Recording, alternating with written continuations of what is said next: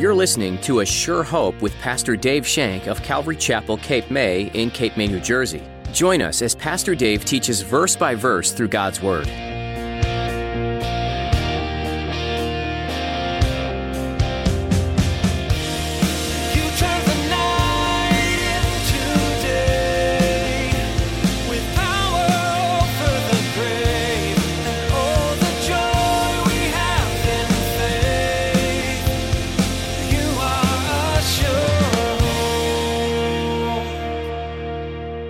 Told the disciples, I will be with you always, even until the end of the age.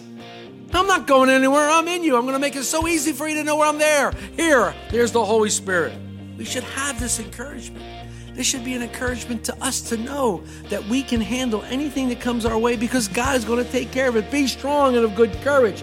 Do not fear nor be dismayed. I can't tell you how often fear sneaks into my life. It just sneaks into my life and comes out of nowhere. And it's not from God. We tend to think of the apostles in the early church as being a step above us spiritually because they saw the Christ or knew someone who had. We think they had more access to the Holy Spirit. They didn't. As Pastor Dave will explain in today's message, we have just as much access to the Holy Spirit today. Now, here's Pastor Dave in the book of First Chronicles chapter twenty-two as he begins his message, According to God's Purpose.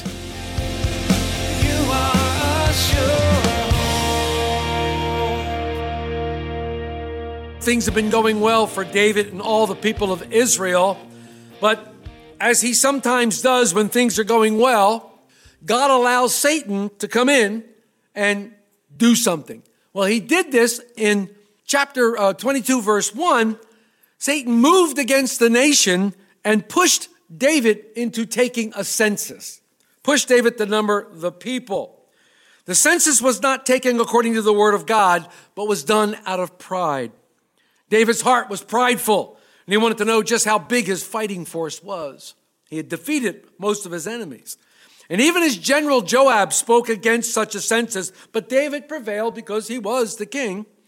And the people were numbered except for the tribes of Benjamin and Levi. The thing that David did displeased God greatly. And he called David on it through the prophet Gad. And God chastised David and the nation. As we studied Second Samuel or First Samuel, we found out that God was angered at the nation Israel because that's what the prophet wrote.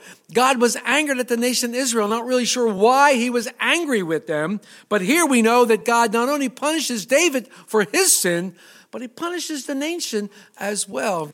David had to make three choices, one of three. Israel would be suffered three years of famine, three months of a foreign attacks, or three days of God's wrath in the form of pestilence. David was in total despair, and he chose the three days of pestilence. He said, God, I can't choose your will. So God sent a pestilence through the land. God plagued the country, and he sent an angel down, and the angel kills seventy thousand men. The angel begins to destroy Jerusalem. The Lord reconsiders as the angel is standing at the threshing floor of Ornan. We spoke about the threshing floor being located on Mount Moriah, the very place where Abraham was asked to take his son Isaac to sacrifice to the Lord. David eventually buys the threshing floor, builds an altar, and sacrifices to the Lord the appropriate sacrifices for his sin and for the sin of the nation. These sacrifices appease the Lord, and the destruction comes to a complete stop. So now we come into chapter twenty-two, and David declares the site of Ornan's threshing floor, where he built the altar to the Lord. This would become the place where the house of the Lord would be built. Let's look at verse one a. Then David said, this is the house of the Lord God, and this is the altar of burnt offering for Israel. David saw the threshing floor altar where he made sacrifice. He saw that God had received his sacrifices and forgave the sin, and the killing stopped. So David said, this is the spot. This would be where the Lord's house would be built. So this place, this place of altar God told David to build, the places of sacrifice becomes the temple, becomes Solomon's temple right there on that place. So Was all this done according to God's purpose? I think so. I think it was all done according to God's purpose, because we know that in this same place, on this same mountain, Mount Moriah, Jesus Christ was crucified for our sins.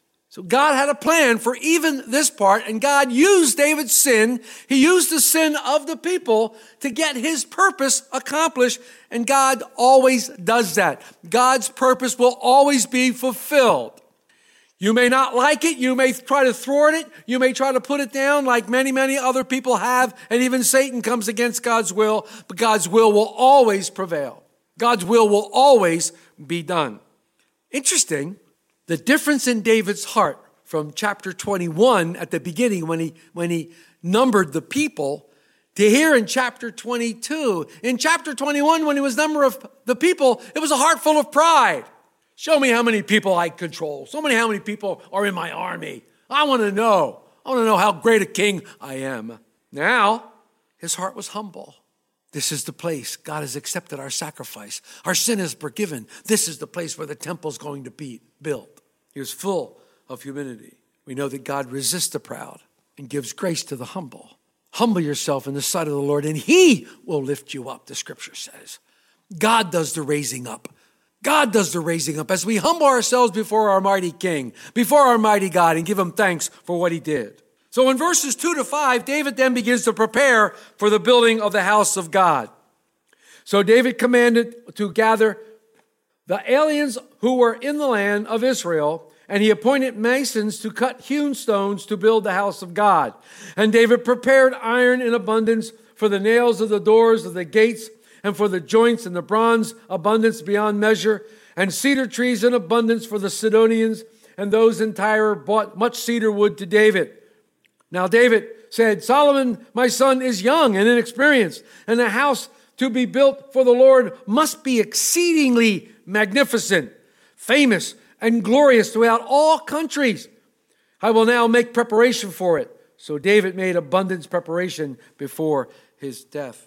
David wants to make arrangements for his son. His son Solomon would take the reins and become king.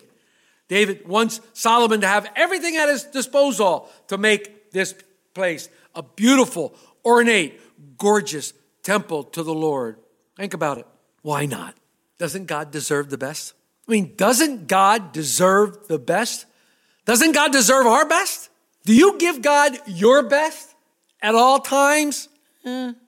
I wish I could stand here before you and say I do, but I know me. I know my flesh. No, I don't give God my best all the time. No, I don't. I fall short way too often. But God is a wonderful, gracious God.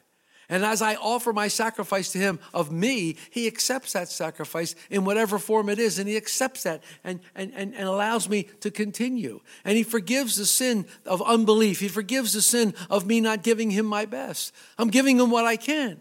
And there are sometimes I give them everything. But there are other times when I hold back some things. And I know that. And I have to be honest and say, yeah, there are those times when I hold back them. We need to be honest before God because he does know our heart, right? You can't fool him. He knows what's going on. David gets all this stuff together. And in verse six, he's going to charge Solomon now to build the house.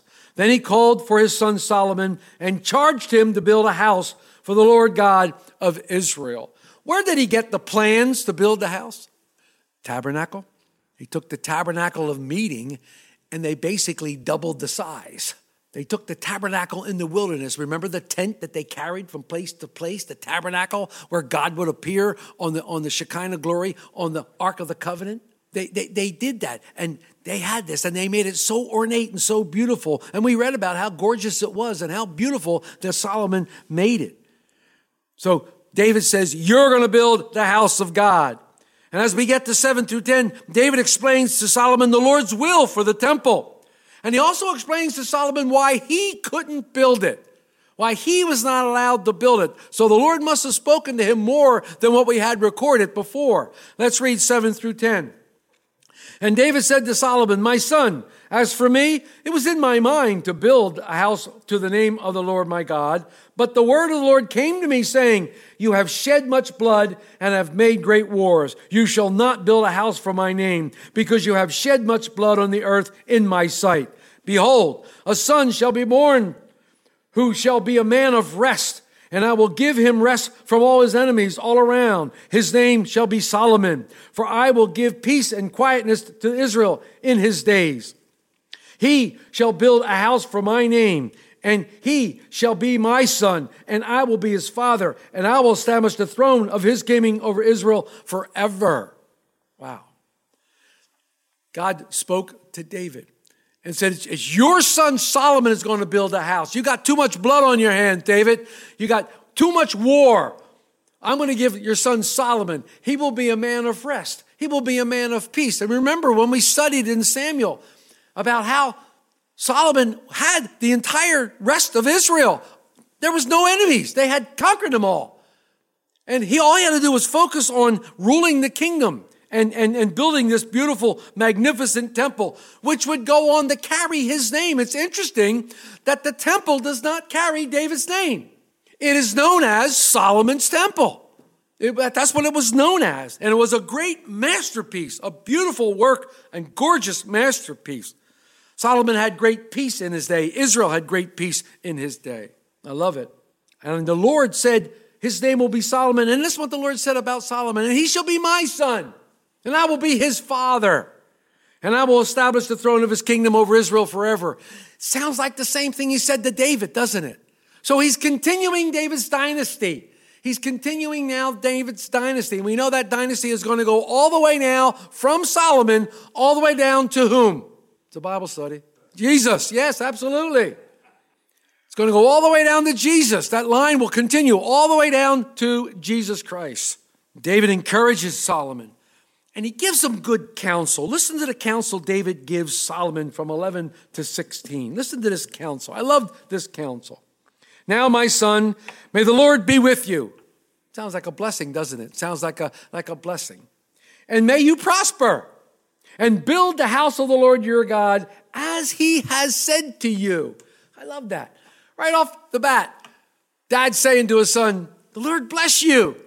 He's going to be with you, and he, you're going to build that temple just what he wants. You're going to do it.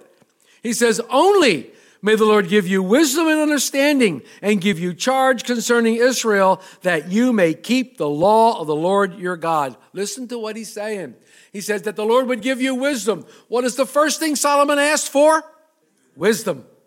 First thing he asked for is wisdom on how to rule and how to be a good king. Wisdom and understanding. Here, David is saying, oh, may the Lord give you wisdom and understanding. What a beautiful prayer. What a beautiful thing to say to your son, to your offspring, that you may keep the law of your God. Ah, there's a caveat here. You must keep the law of your God. And look at the next word in verse thirteen. Look at the first word. Then you will prosper if you take care to fulfill the statutes and judgments with which the Lord charged Moses concerning Israel. Oh, so the conditional promise. It's a conditional promise. Obey the laws, and if you do, then, then it'll happen. And if you take care of the statutes. And then listen, to, look at these words. Be strong and of good courage. Do not fear, nor to be dismayed. Have we ever heard those before? Joshua, absolutely. Good job. Joshua. Jesus said that to Joshua when he met the captain of the army, which was Jesus. He said that to Joshua, absolutely. Paul was told the same thing, to be of good courage, to be of good cheer. I have many people in this city when he was weeping at Corinth. Jesus told Paul to take good courage and be of good cheer. In verse fourteen, he says, indeed, I have taken much trouble to prepare the house of the Lord, one hundred thousand talents of gold, one million talents of silver and bronze and iron beyond measure, for it is so abundant. I have prepared timber and stone also, and may add them to you, uh, and you may add to them. Wow. Somebody did some sort of a, a, a current day price here. It's over a billion dollars. Over a billion dollars worth of material that had been gathered by David in order for Solomon to build this beautiful, beautiful temple. Moreover, there are workmen with you in abundance, woodsmen and stonecutters and all types of skillful men of every for every kind of work. In other words, I got everybody in line, man. Everybody's here. Everybody's here. Of gold and silver and bronze and iron, there's no limit. Arise and begin working, and the Lord be with you. I love that. Great encouragement. Be strong. Don't be discouraged. Be of good cheer. The Lord your God is with you. We can say that about us every single day. You can say that to yourself every single day. I should be strong because the Lord is with you. Didn't he promise I'll never leave nor forsake you? He's with us always. He told the disciples, I will be with you always, even until the end of the age. I'm not going anywhere. I'm in you. I'm going to make it so easy for you to know where I'm there. Here, there's the Holy Spirit. We should have this encouragement. This should be an encouragement to us to know that we can handle anything that comes our way because God is going to take care of it. Be strong and of good courage. Do not fear nor be dismayed. I can't tell you how often fear sneaks into my life. It just sneaks into my life and comes out of nowhere. And it's not from God. Fear is not from God. He hasn't given me a spirit of fear. It's not from him, but it sneaks in. Satan loves to throw those darts of fear into my life. We should have this encouragement, encouraging you today, regardless of what tomorrow looks like. Regardless of what tomorrow looks like, be strong. Be of good courage. Don't fear. Don't be dismayed. The Lord thy God is with you. Your Lord is with you always. Just see young Solomon getting pumped up. His dad's giving him the giving him the talk, you know. It's almost like he's ready to go out of the, all right, I'll take him now. Let me at him. Let me at him, you know. I'm going to build this temple all by myself. In verse seventeen to nineteen, let's finish the chapter.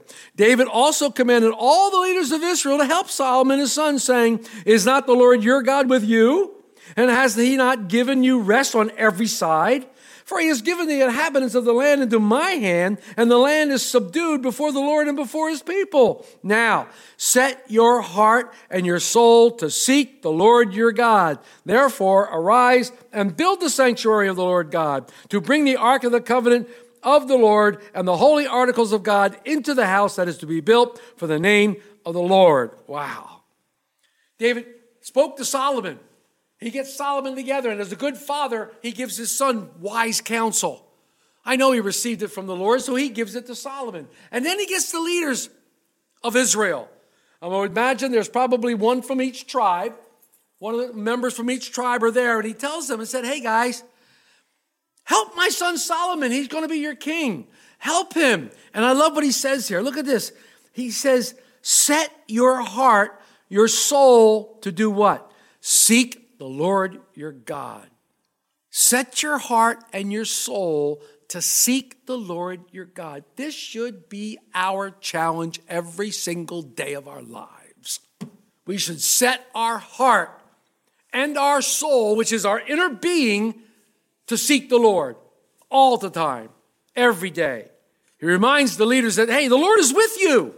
The Lord is with you. This command of David's is interesting in context, someone said. David gave this command in context of work, not the context of leisurely repose before God. In other words, he didn't tell them, seek the Lord your God and sit around in a tent and eat bonbons all day. He said, no, as you're working. So what does that tell us, folks? As you go to work tomorrow, wherever it may be, as you wake up tomorrow and do whatever is on your agenda, seek the Lord with all your heart, with all your soul. Give whatever you're doing, everything you have. Give everything you have to whatever you're doing there and allow the Lord to bless you. Because if you do that, I can guarantee not only will you be blessed, but your employer will be blessed. He will be blessed because you'll be a great employee. Because you're seeking the Lord with your whole heart. You're seeking the Lord with your whole soul. And he's going to do a mighty work in you and through you. David knew it was possible to keep one's heart set on seeking the Lord even in the midst of doing work. We are spiritual creatures now. All things are spiritual to us. So our minds should always be on spiritual things. Your mind so should be heavenly good that you're no earthly good. Good counsel. Seek the Lord with all your heart. Seek the Lord with all your heart. So as we now come into chapter twenty-three, we see, so then David was old and full of days. He made Solomon king over Israel. And he gathered together all the leaders of Israel with the priests and the Levites. Now the Levites were numbered from the age of thirty years and above, and the number of individual males was thirty-eight thousand. Remember, the Levites had never been numbered before. But now David is allowed to number the Levites. He's allowed to number them.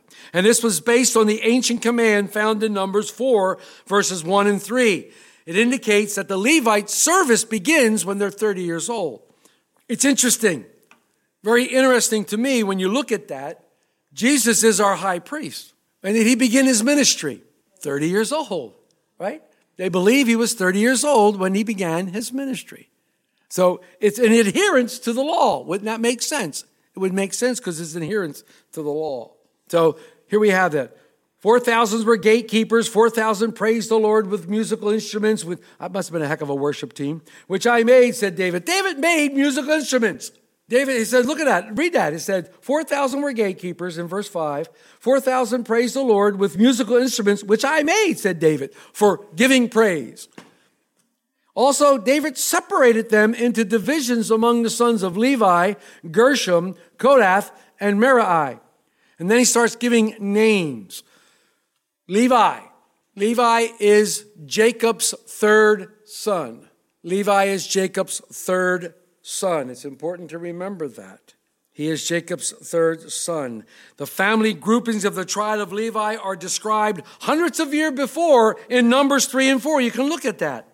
To Gershom, the Gershomites would take care of the skins that covered the tabernacle itself. The Kohathites were to take care of the furniture of the tabernacle, including the Ark of the Covenant and the table of showbread and so forth, under the direction of Eleazar, the priest, son of Aaron. The family of Merari was to care for the structural aspects of the tabernacle, including the pillars, the boards, and so forth. So each group had something to do. They all were responsible for something here. Interesting, interesting. Now we come past through these names, and I came across an interesting name in verse twelve. The sons of Kodath, Amram, Ishar, Hebron, Uziel, four in all. There's a name there. Amram, whose father is Amram. Okay, read verse thirteen. The sons of Amram, Aaron and Moses. Sons of Am- the Bible is the best commentary on itself there is, okay? So Amram was their father. Their father. Now notice one thing about Aaron. What does it say about Aaron? Bueller? Anyone? Aaron? Okay, Aaron was set apart. Aaron was set apart. The Lord called him out. The Lord set him apart. The Lord separated him. The Lord brought him back. And all the Levites, the descendants of Aaron, were chosen to do the priestly duties, what's described in this verse. Being a tribe, being a member of the tribe of Levi wasn't enough for you to be a priest. When you were in the tribe of Levi, you served the Lord, but you aren't necessarily a priest. To be a priest, you had to be a descendant of Aaron. Aaron was set apart, that he should sanctify holy things. It says, he was set apart, he and his sons forever, that he should sanctify the most holy things, to burn incense before the Lord, to minister to him, and to give the blessing in his name forever. Now the sons of Moses, the man of God, were reckoned to the tribe of Levi. Again, Moses, Gershom, Eleazar, and so down all these people. You are a sure hope. Thank you for joining us here today on A Sure Hope. In this series, Pastor Dave has been teaching through the book of First Chronicles. This book follows the kingship of David from the time he was anointed king by the people until his death. Partway through, we watched David become troubled because he had a grand house, but the Ark of the Lord remained in a tent. He wanted to build the temple for the Lord, but because he was a man of war, God chose Solomon to build it instead. Still, we see that David's heart was for God every step of the way. When Solomon was going to build the temple, David gave him an offering of gold, silver, and bronze for it. Is there a mission field you'd like to have joined? Don't let the limitations of this life keep you from offering your best. If you can't go yourself, you can still give to the people who God sends. We're so glad we get to spend this time with you today. A Sure Hope is a ministry out of Calvary Chapel, Cape May, in Cape May, New Jersey. If you're in the area, we'd love to see you on a Sunday morning at eight thirty or ten thirty. And if you're an early riser, come seek the Lord's face together with us in prayer before the services at seven thirty. You can find everything you need to know on our website, a sure hope radio dot com. Once again, that's a sure hope radio dot com. And don't worry, if you can't make it in person, on the website you'll find links to our live stream. Don't forget to come back next time as we study the Word together on A Sure Hope.